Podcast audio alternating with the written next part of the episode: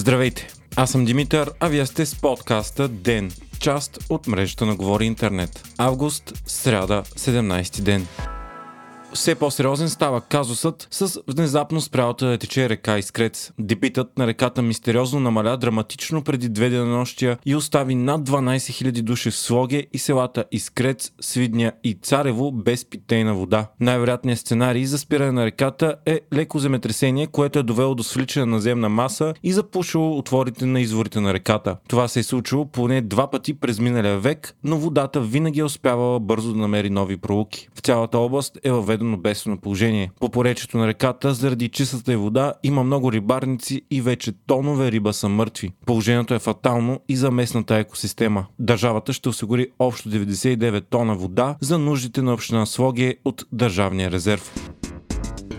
В периода април-юни тази година економиката на България е нараснала с 4,8% спрямо същия период за 2021. Въпреки това, актуалната прогноза за растеж на економиката на страната тази година на БНБ е едва 1,9% ръст, а на Европейската комисия 2,8%.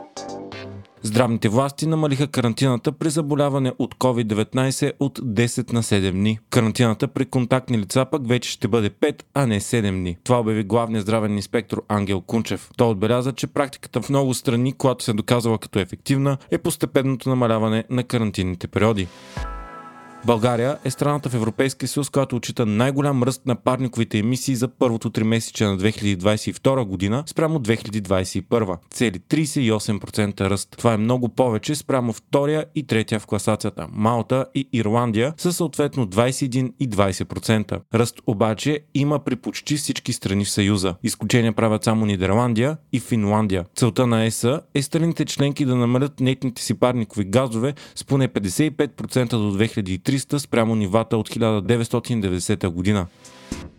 Президента Джо Байден подписа мега закон на стоеност 430 милиарда долара инвестиции, смятан за най-големия пакет в историята за борбата с климатичните промени. Средствата ще бъдат вложени за намаляване на емисиите на парникови газове и намаляване на разходите за лекарства по рецепти в САЩ.